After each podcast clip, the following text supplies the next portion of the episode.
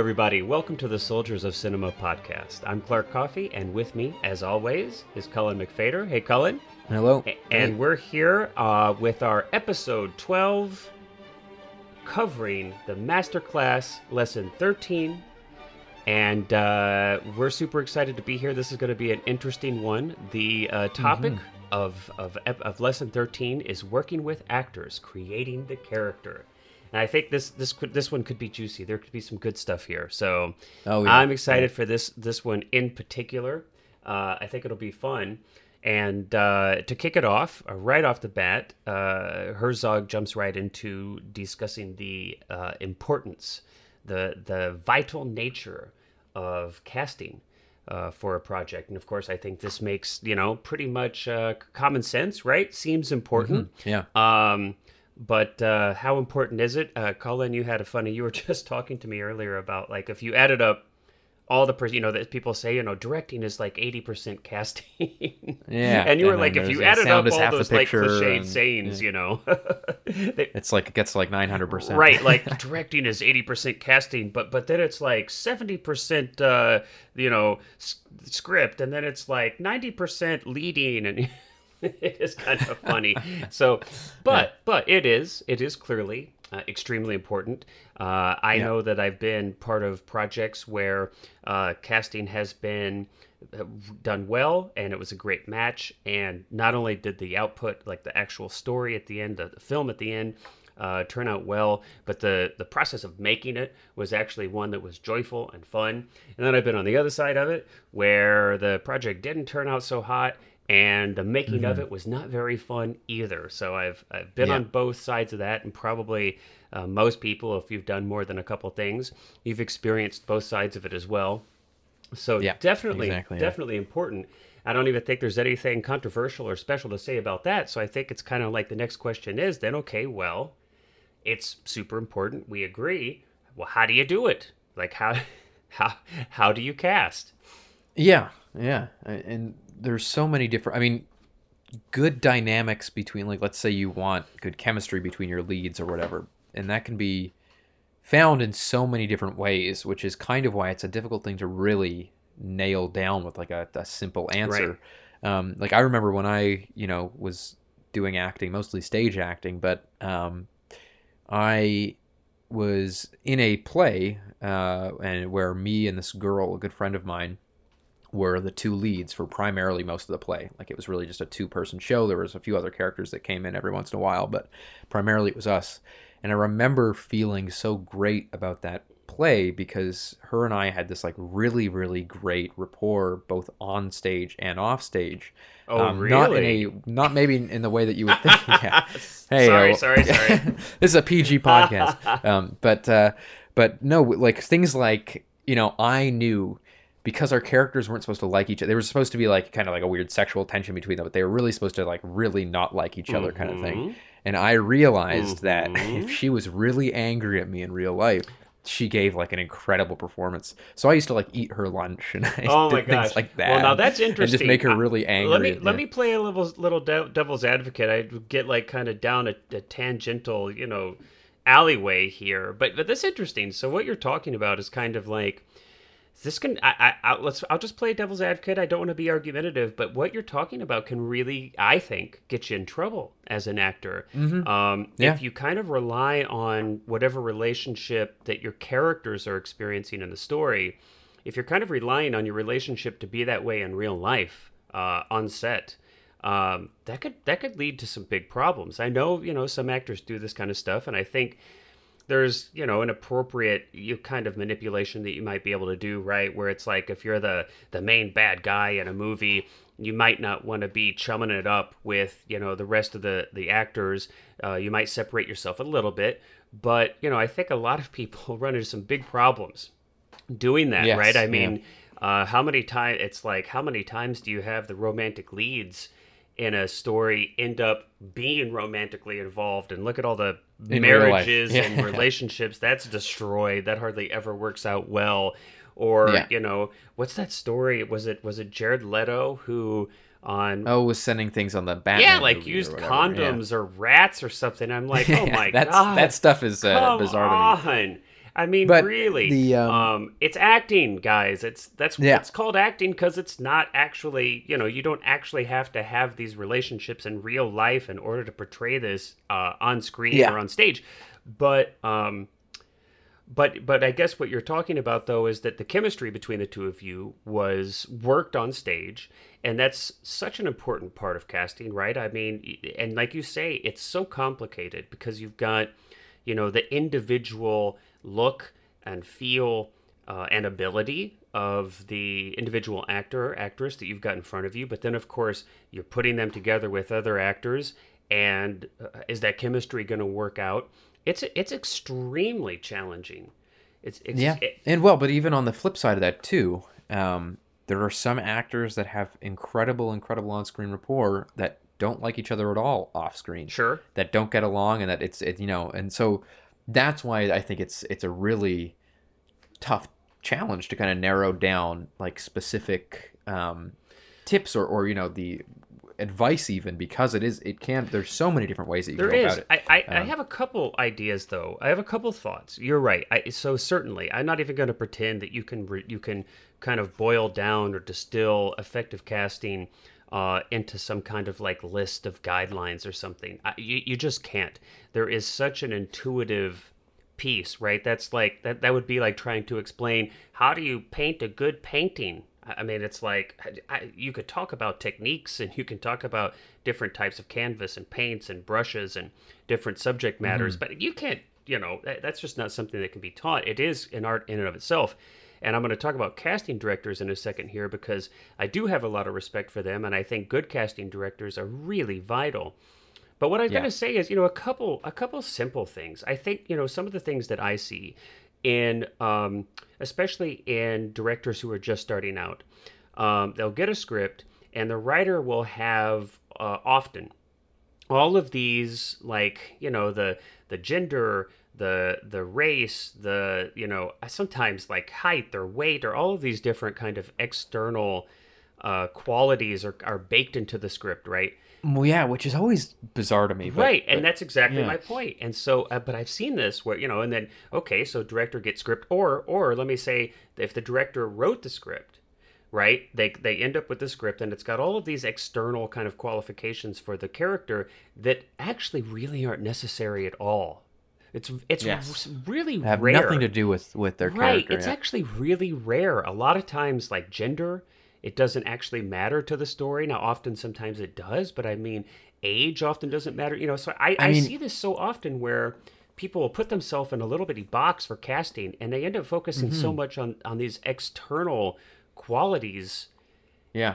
and it's you're really I- cutting yourself off from a lot of opportunity I remember a few years ago, not to get too far into writing because ultimately this is about acting, but but I do remember a few years ago, um, right when I guess I was I was starting out, kind of stepping into the professional world. I think I just graduated high school, so this must have been five five or so years ago. I was on um, one of those Facebook groups that does like screenwriting or whatever. And I posted a page from a screenplay for feedback, just sort of saying, like, "Hey, does this does this introduction make sense? Oh, Is it is it easy to read?" And you know, actually, to to be fair, there were a lot of there was a lot of really good comments on there, and a lot of things that said like, "Hey, this is this is good, but here's what you can work on." Blah blah blah. But there was this one guy that was like, just took it and rewrote it in his own words to basically be like, "This is how it should be done," and it was all just exactly that. Like it was like your character description is not specific Ugh, enough. Like you should have him in, come in and be 35. His hair should be at his shoulders. And I Oh was my like, well, gosh. that that makes no difference for what the character is. Um, but I also, uh, for this feature that I'm working on right now, that's that's it's interesting that you mentioned gender because we actually from the third, so we wrote three drafts. There had been more than three drafts, but but three total drafts, and there had been like 0.5s and 0.8 and whatever, and, Right. and within there. But three major drafts had been written, and on the fourth draft, we decided to switch the gender of the main character. Um, and that was partially casting because we have someone in mind who we really want to play the main character, but it also I wanted to see um, how it reverberated through the the, the script about you know if this character suddenly because the script is you know not to give too much away, but it's about a character arriving at their distant cousin's house uh, out in the country and then having to deal with their roommates. And I thought it's a completely different situation if you're a man going there Right. versus a Yeah. woman.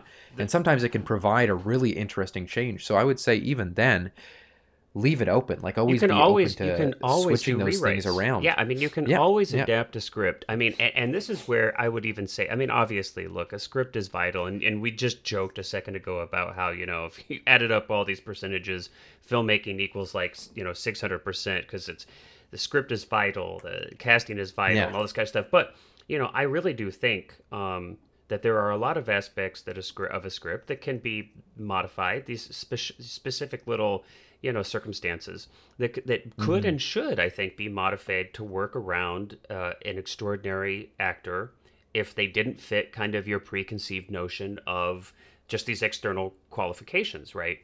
Uh, so so I, I, I would absolutely, I'm completely happy to do that and often will.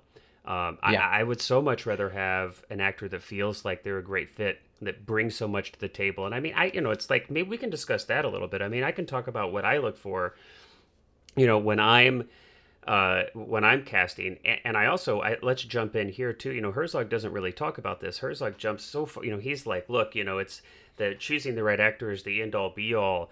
Uh, you know, understanding the hearts of men and all these things. But look, let's be realistic. There are very real and and and significant practical logistical limitations or considerations to casting uh, and and it's I think very rare that you can just absolutely pick just the best actor period at, with, without taking anything else to consideration and you know uh, I can give some examples. I mean, the, the horror film that we're working on now, we are uh, in pre production. We are currently fundraising, and we've achieved our first tier of fundraising. So it's like, okay, we're going to make the film. But now we're trying to stretch those goals. We're trying to achieve a higher budget. And so what we're doing is is that we are reaching out, we're making offers contingent on budget to actors who have an audience, who have somewhat of a name in the horror genre, which is, you know, where our film lies. And we're not auditioning these people. I've never worked with them before. I don't know what they're like on set. I can only see their the work that they've done previously, right? But I don't even get a chance to meet them. I'm I'm going to be working as co-director on this film and I'm not even going to, you know, it's like if if they say if they say yes, I I'll accept and we get this Yeah. but right then we can and the whole point is is that we can use their name to continue our further our fundraising hopefully raise more money get a higher budget what we do that they're on board and so i've got to take Yeah. whatever comes and that happens a lot and i think at a lot of levels of film you know not just down here in these little bitty quarter of a million dollar or less films but that's you know uh, casting is such a huge part of of budget and marketing that those concessions are always being dealt with. So and also just right the uh, limitations of what you've got.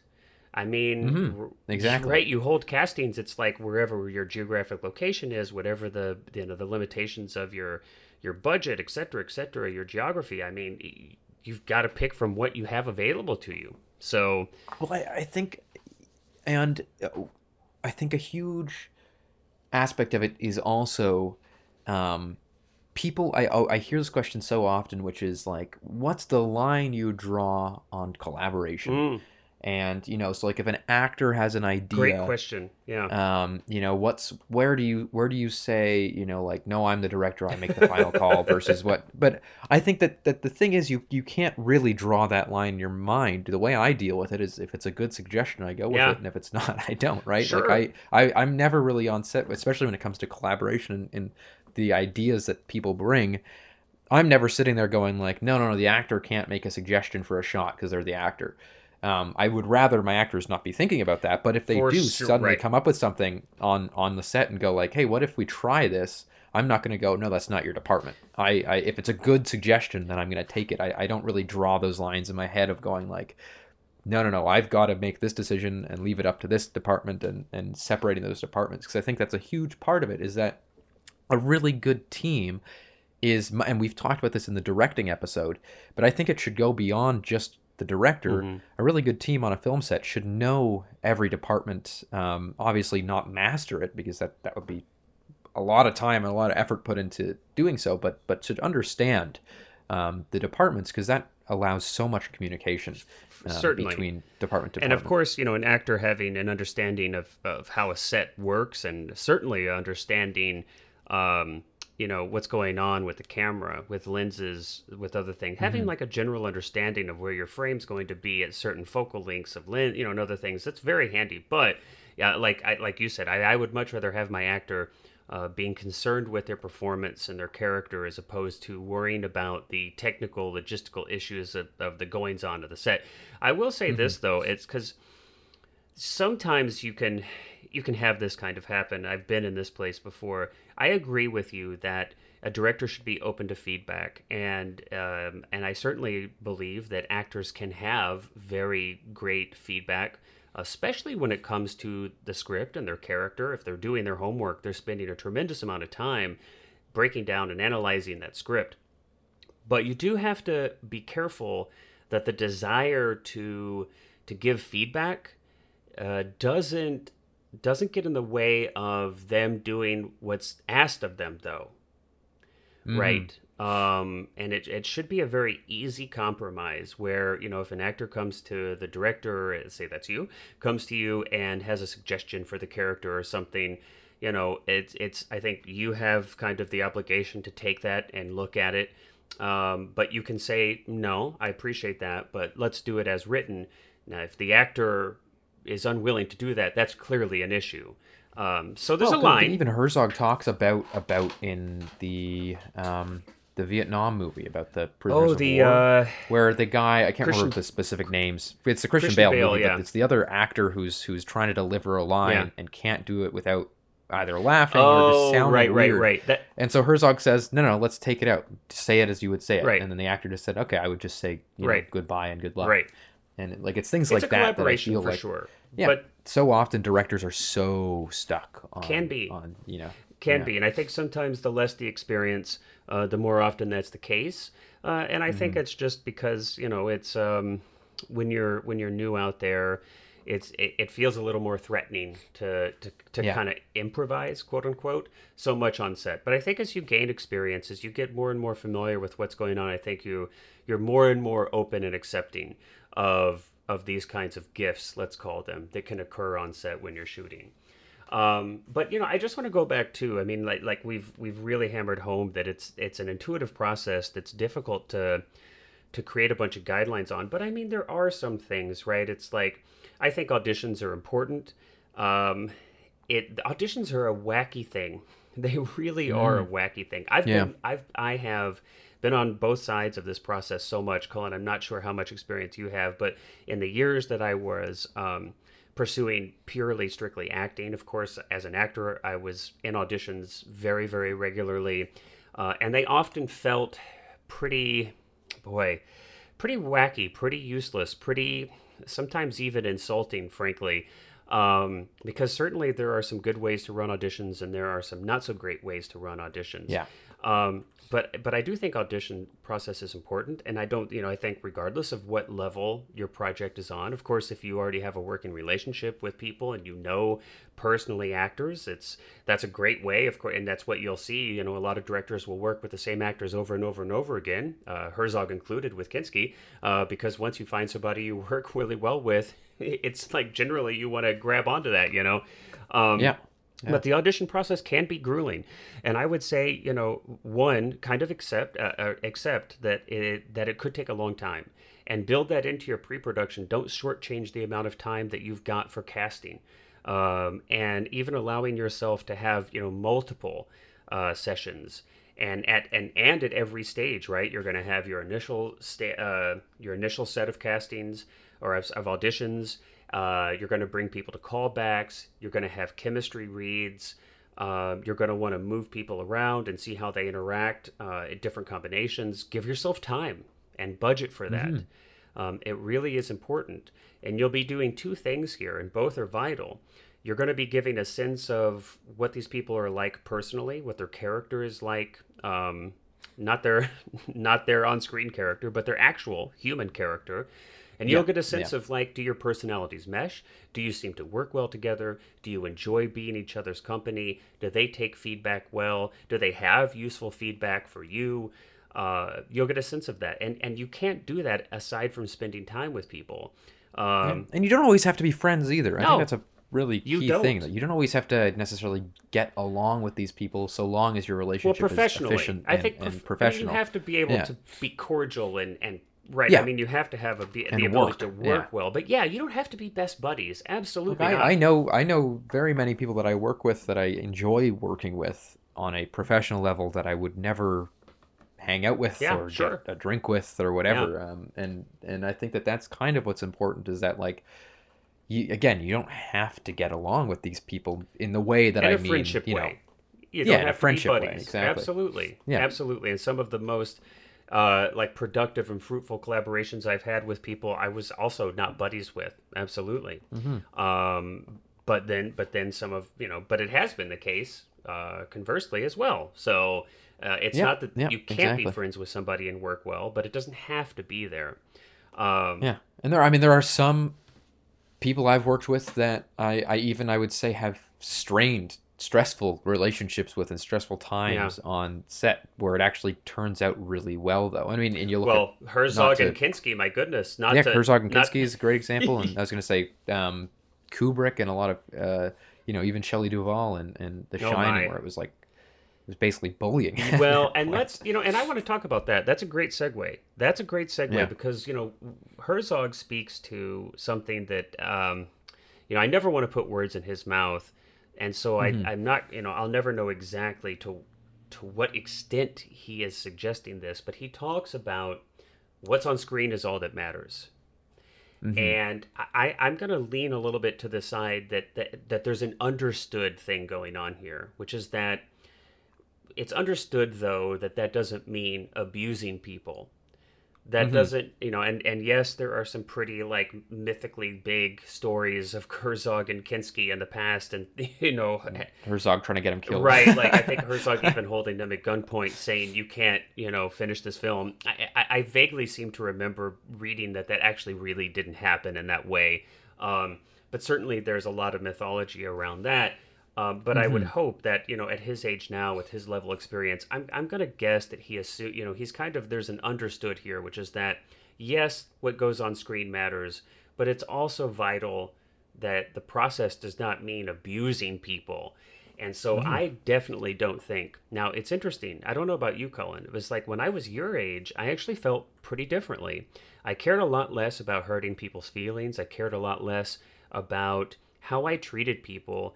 And I really did kind of only care about the finished product. And I have really, really changed my tune on that as I've aged. Uh, where do you See, I um, I no, I I think that it's, I think, honestly, it as cheesy as it sounds, positivity on set is like one of the most important ingredients. Simply because, well, not only in respect and everything, but not only because of the actual working environment on the set of that shoot, but people aren't going to come want to come back and work with you again if you're if they have a shitty time on your set, right? I mean, it, that's that's the bottom line is that if I treat people like crap and you know no matter how good the pro- the final Yeah. product is, is unless I'm Stanley Kubrick who got away with it because he was Stanley Kubrick uh, people aren't going to want to come back and work with you and I think uh, I think people often romanticize that kind of I thing think too sometimes that they too. go I- like I can be you know I can be Gordon Ramsay I can be yelling at people and shouting at people because and all it's that such a all that common matters is that I'm a right? brilliant It's like it's yeah, like the yeah. the crazy, you know, creative guy, the demanding leader, the you know ruthless Mhm. kind of tyrant or dictator on set. You know, the director and is it, a it, it does sort of go back to what we talked about a few episodes ago too where it was like herzog was saying you know with my actor Nicolas Cage when he said you know can we meet up for lunch or something and, Or he Herzog to- said no we go home Yeah, we, wanted- we just we stay Cage separate whereas I, Herzog I stay at his house. I think is what it was. Yeah. whereas I'm I'm very much the opposite like I very happily will go out with cast and crew after a shoot Sure. for a drink and you know I think that it's so important to have very open lines of communication there and to um, and not only again not only for what's on the screen but just for the even just the, the the safety of people like we've heard all these horror stories coming out of sets Absolutely. especially over the past few years where it's like you know had you just had open lines of communication so often would those things have have not been able to occur Yeah, I, I mean, you, Um, you make a great point, Cullen, that there is a there's a logistical side um, and I'll just reiterate it because it's vital. How you treat people is going to have a profound impact on your ability to work in the future. And I don't care what whatever role you're in, as you're an actor, if you're a director, if you're a DP, if you're you know anything, if you're a grip. I mean, it doesn't matter.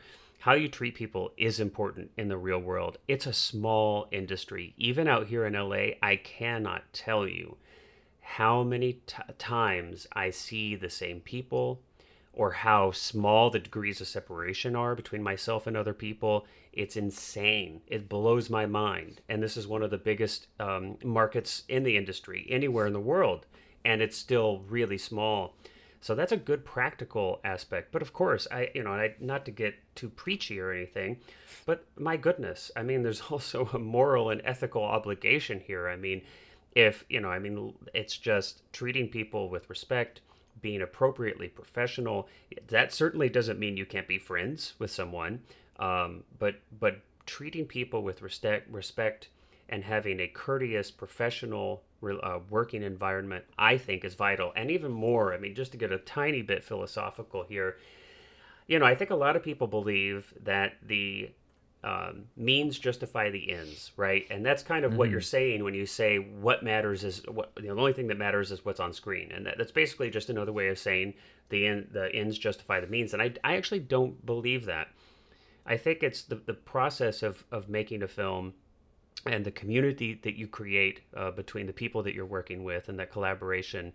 Um, and then even when you're done with the film and the community that that film creates with its audience, uh, is vital, and, and I think that that process, how you how you actually do that, so the means, has just such a huge impact on. Yes. Uh, uh, and to me, that's kind of where it's all at anyway. When I'm done with a film, is when I actually don't care about it anymore. That's actually what, yeah. like, right? It's the process is all I care about.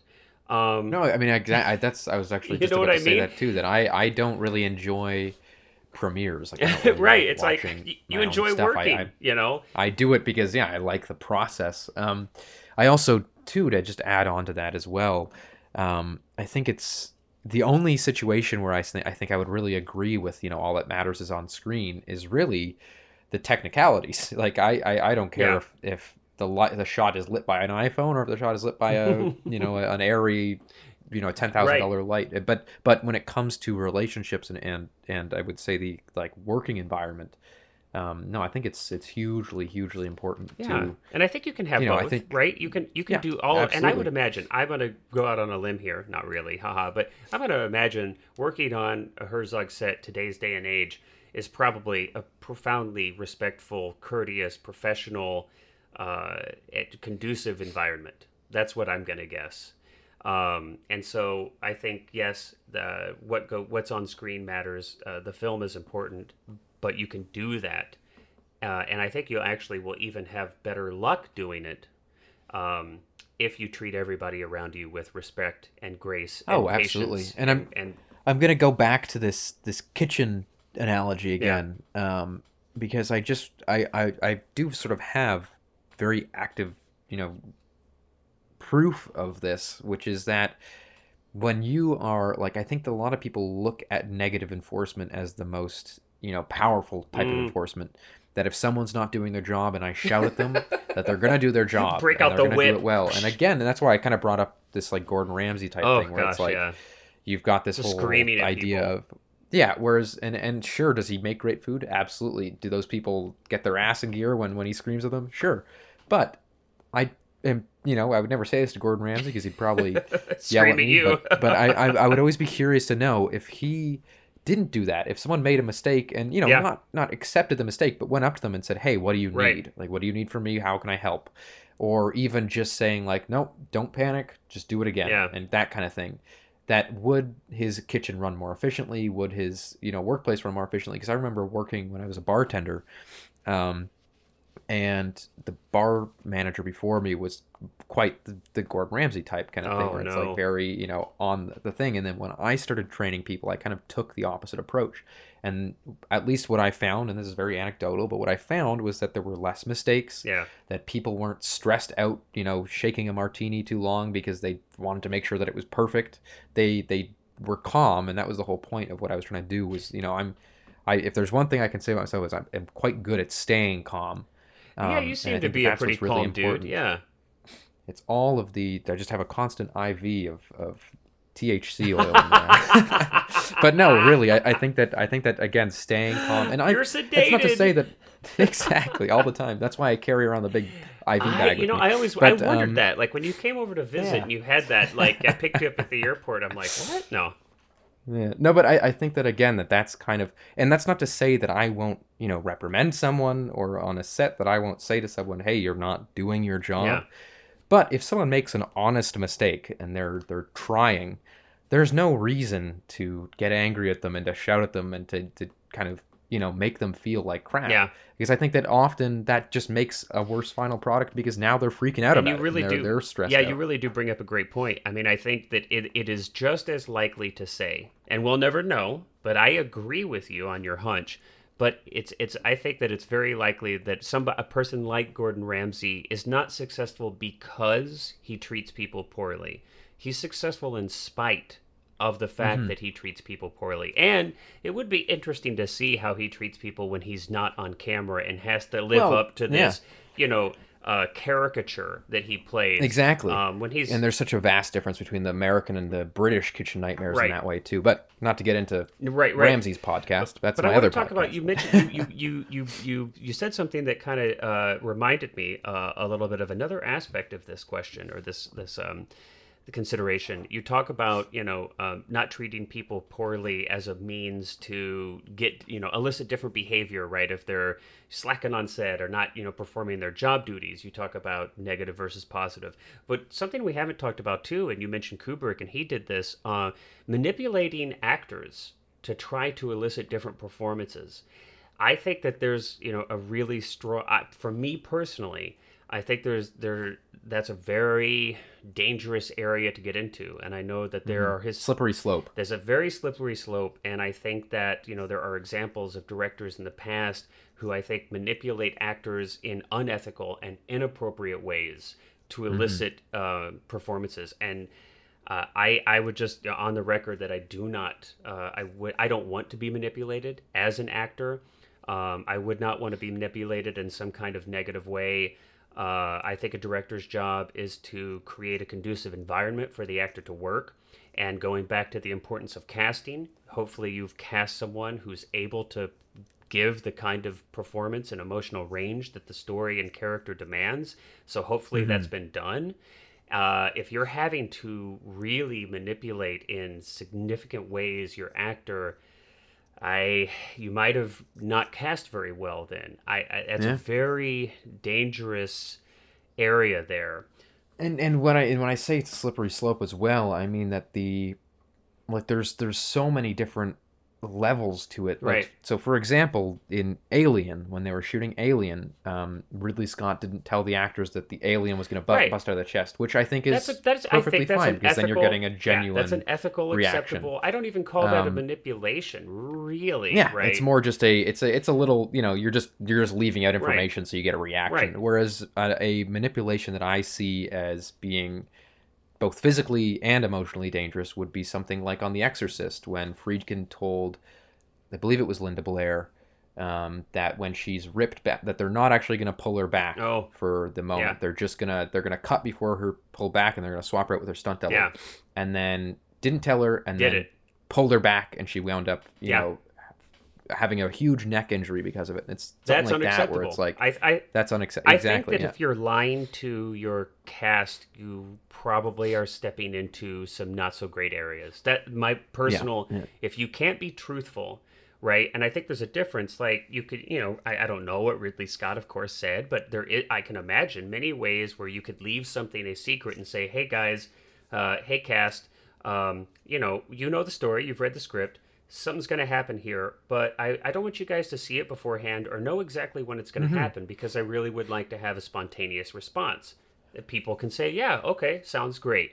Um, but but to put somebody in a position where they're going to be physically manipulated in a violent way, like the example you just gave from The Exorcist, it, to to lie to them, and then and then it that's I, I just think that's you know so maybe that's a good guideline if you're having to lie to people. you know, that's probably maybe you're getting into an area that at least I I would personally not want to be in, not as an actor mm-hmm. or as a director.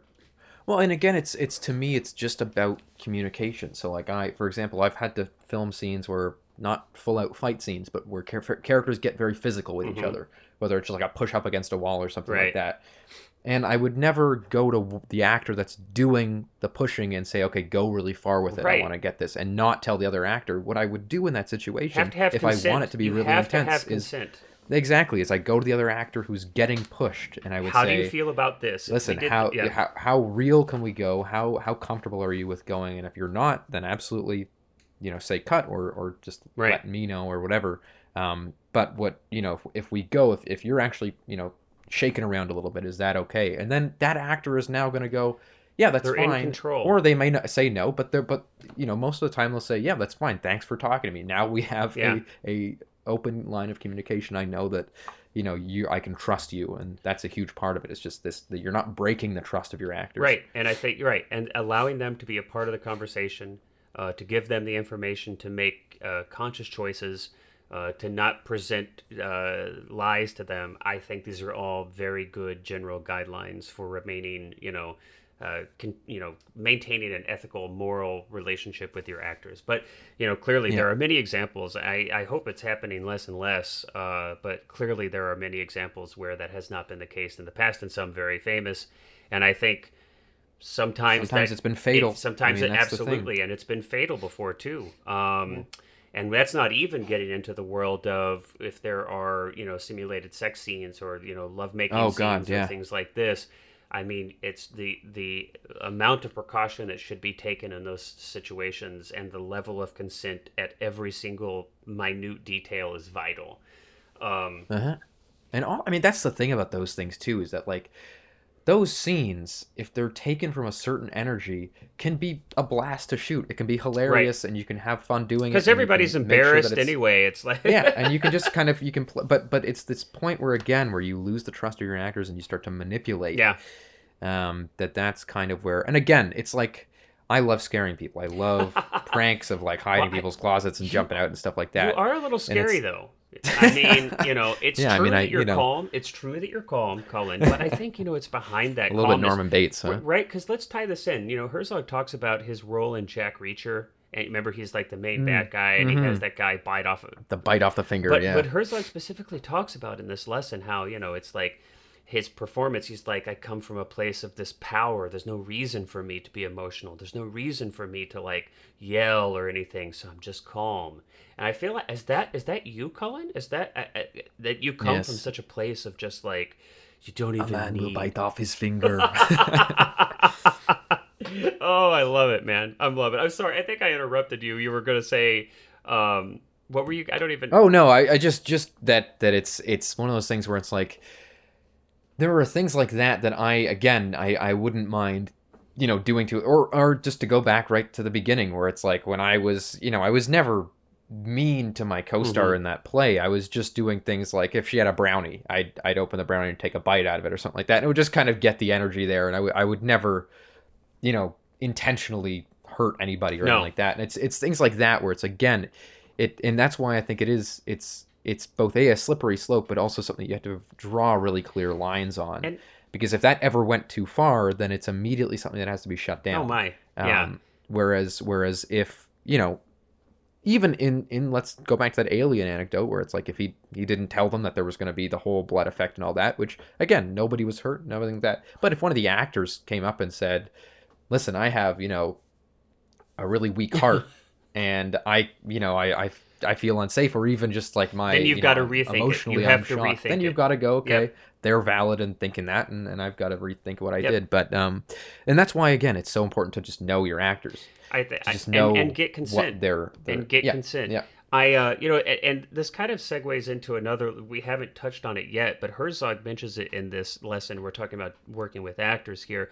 Um, you know, he talks about when he's, you know, most of his cast when he profe- cast professional actors, experienced actors, he's fairly hands off as far as how you know he's trusting, right, that these professionals Uh, and, and of course, Herzog has worked some, with some extraordinary actors. I mean, he's been in a position for decades now where he can uh, he can get high caliber actors.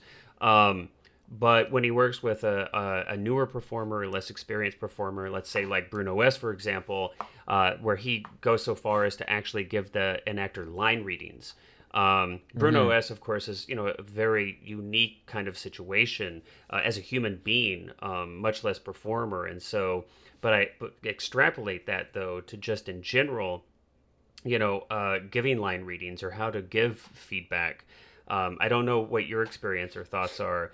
I guess in a scenario where you've got a complete, just a completely inexperienced actor, and of course, again, going that is such a unique experience. I mean, Bruno was cast for for uh, the films he was in um, because of his unique personal experience being similar to the character's experience. But yeah, so yeah. that's a very unique situation where this actual human being had experienced neglect and abuse um, and isolation, which mirrored the character.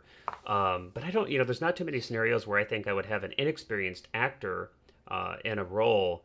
But I'm very much against line readings, I guess, is what I'm trying mm. to say. all of this. No, I've never, I've never. Um, the closest I would say I've ever gotten to something like that would be, you know, not necessarily saying say it like right. this, but kind of going like, you know, if I'm talking to the actor about it, you kind of go like, ah, and you kind of do the line out. But but it, I would never say like do it exactly that like that. it's more of just. Cohen.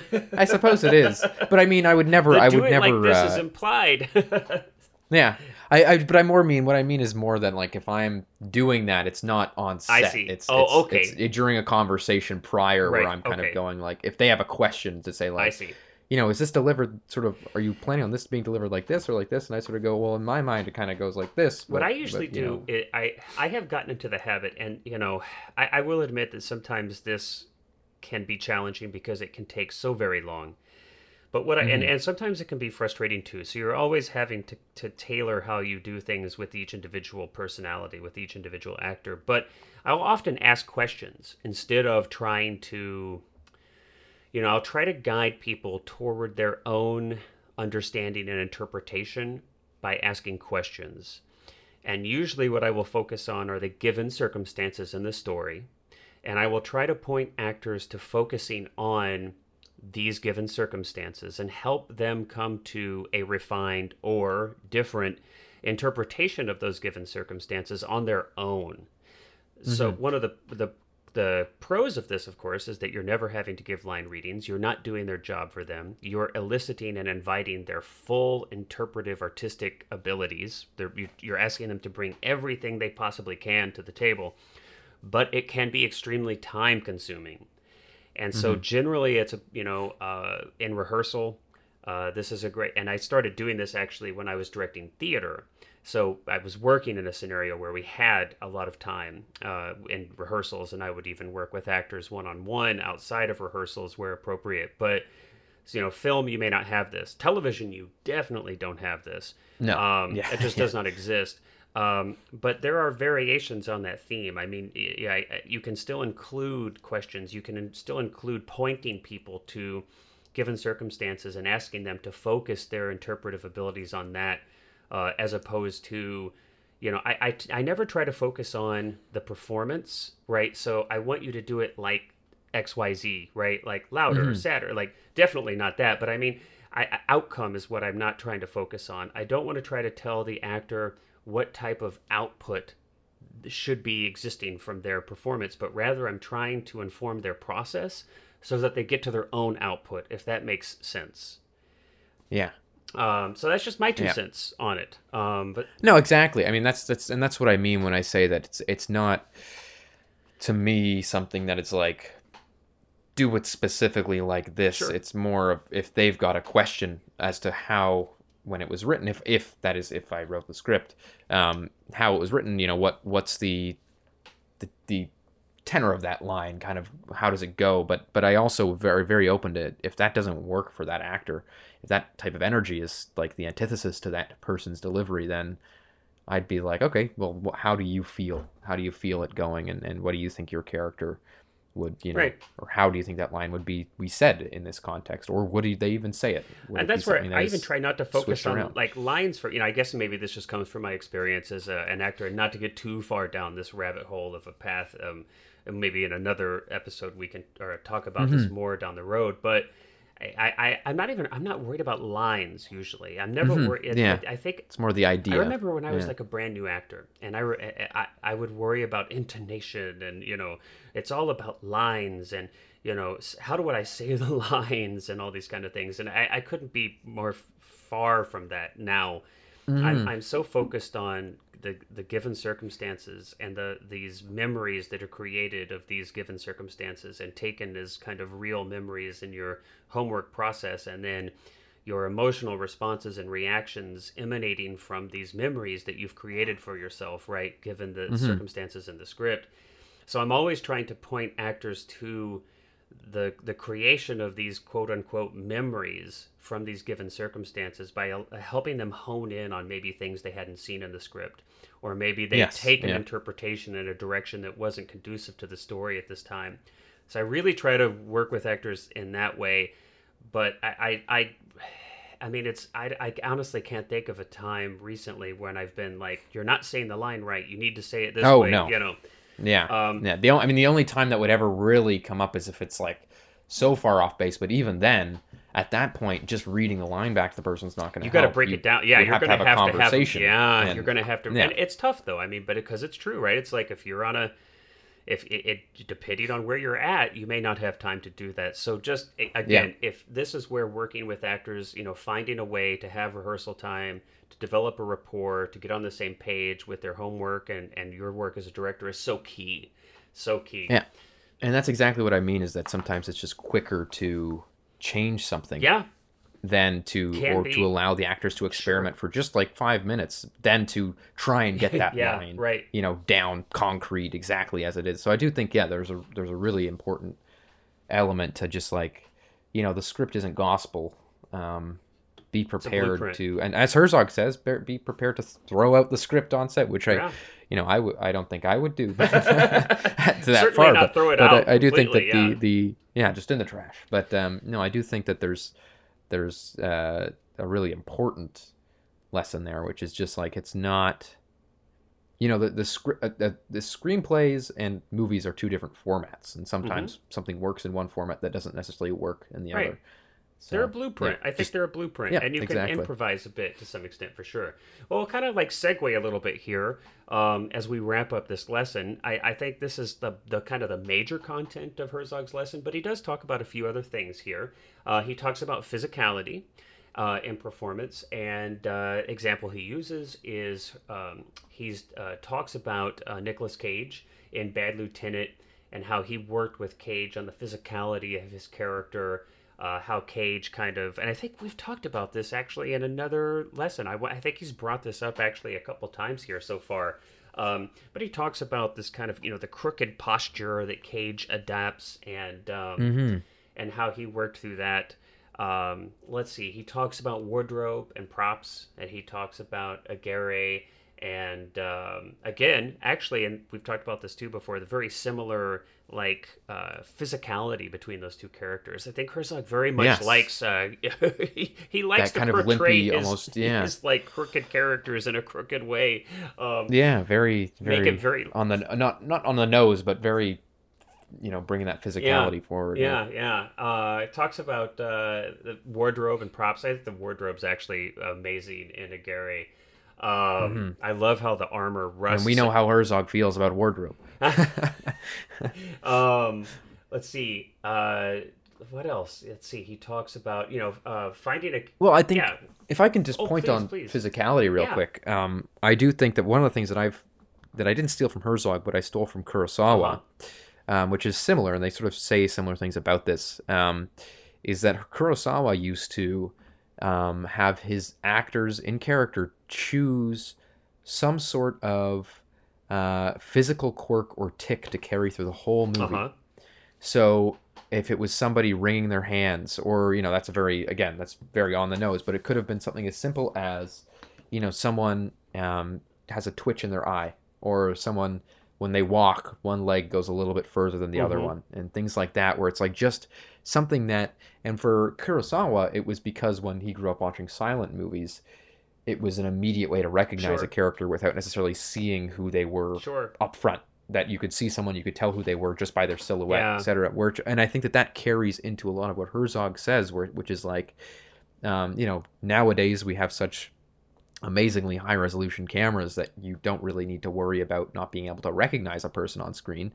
Um, but that just having that physicality blend in with their their character choices can be such an Sure. incredible kind of way to identify characterization and things Well, it's like a visual that. medium, right? I mean, Yeah. uh, so why not take advantage of the the, the visual? Uh, to you know, I'm all, I'm all about density of storytelling.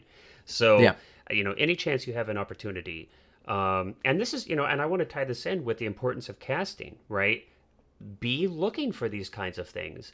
You know, I think Mm-hmm. there's so much focus on lines. You know, lines, lines, lines. Do you have your lines memorized? Do you, da, da, da, you know, how uh, it, auditions, especially at you know, kind of more amateur levels for both the director and the actor. It's so much about lines, and Yes, and I just want to say. You know, really pay attention to an actor's physicality. See what they bring into the room when they audition. Uh, you can, I think that you can often tell how much importance or uh, you know have they done homework on the physicality of this character?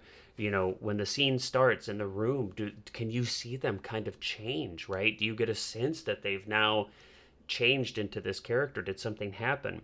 You know make suggestions give feedback in the room and see if they can adapt new physicality right in the moment. I think that'll give you a good sense of uh, if that's something that they're working on in their homework they're cognizant of Yeah, so exactly. um, you know, and and then Herzog talks about um, finding a character's voice, and this is something that boy, you know, you could talk about for an extremely long time. Um, We've already hinted at it when I was joking about you speaking so calmly because you are coming from such a place of power. Uh, but Herzog does bring up his example of his role in Jack Reacher um, and how he, you know, chose to to portray quietly that intensity of his character. Um, I don't really have a ton more to add to that, except to say, of course, it's it's vital um, that a character. I mean, there's some great examples of you know, Kurtz and Apocalypse Now and things Ah, like that, yeah. where it's not. You don't always need to blow up the screen to to. you definitely don't always need role. to blow up the screen and i think again you Mm-hmm. know just to kind of tie it back into the overall you know center of what this lesson is about uh, is to definitely be looking at that as a director when you're casting Yeah.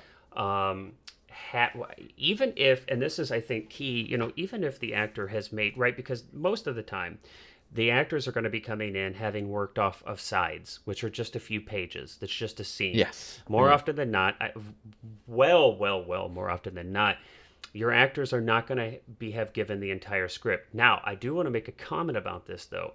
For me, I like to actually give the entire script to my actors before they audition. I know a lot of people don't do this, and in the in the industry, it's much more rare that you're going to get a script as opposed to just sides. But I always give my auditioning actors the entire script because it, it tells me a few things. One, did they take the time to read the whole script? And I think that's important. Uh, you know, it takes about what 45 minutes to an hour to read a 90 to Yeah. 120 page script, give or take. And I'm not a fast reader. Um, so, did they? What was their investment? Uh, did they take the time to do that? And two, it's going to. I mean, eh, there's no reason not to give your actors all the tools that they might need to do as much homework as possible, so that they can really bring something into the room to you. And so, you know, as far as connecting this to finding a character's voice, really look to see what is the depth of the homework that an actor has done when they come in the room to audition. It'll give you an idea of their passion, or you know, do they like the? pro- Are they involved, invested in your project? Did they connect with the strip script? Did they put enough work into? You know, did they put the work in uh, for the audition? I mean, it tells you a lot uh, about an actor. So that's just you know, and a lot of people work different ways. That might not work for somebody else. But as an actor, I always appreciated the opportunities when I got the full script, and as a director, I always give the full script if if it's even remotely possible. Yeah. Yeah. So No, I agree completely. Yeah. fantastic. Well, it we will end on an agreement then. Yes. yes. All right, well- Until I throw something in. But yeah, I, I, you I- okay. Well, you've got a few seconds here as I wrap up. You can maybe disagree with me on something, and we can end on that if, if you so desire. But anyway, um, well, everybody out there listening, uh, as always, we really appreciate it. Uh, we hope that you found this entertaining, enjoyable, informational. Uh, enjoyable background music as you uh, change the brakes on your truck in the garage, whatever the case may be. We hope that you've enjoyed it, and uh, we will see you uh, next time with uh, episode 13, which is going to be a little bit of an extension of this one, working with actors on set. So I'm really looking forward to that one too. All these acting ones have like a special place in my heart uh, because of all my experience as an actor. So I'm really looking forward to this one as well. Uh, but Cullen, thank you so much as always for being here. Thank you, yeah. And everybody out there, we'll see you next time. Take care. bye bye.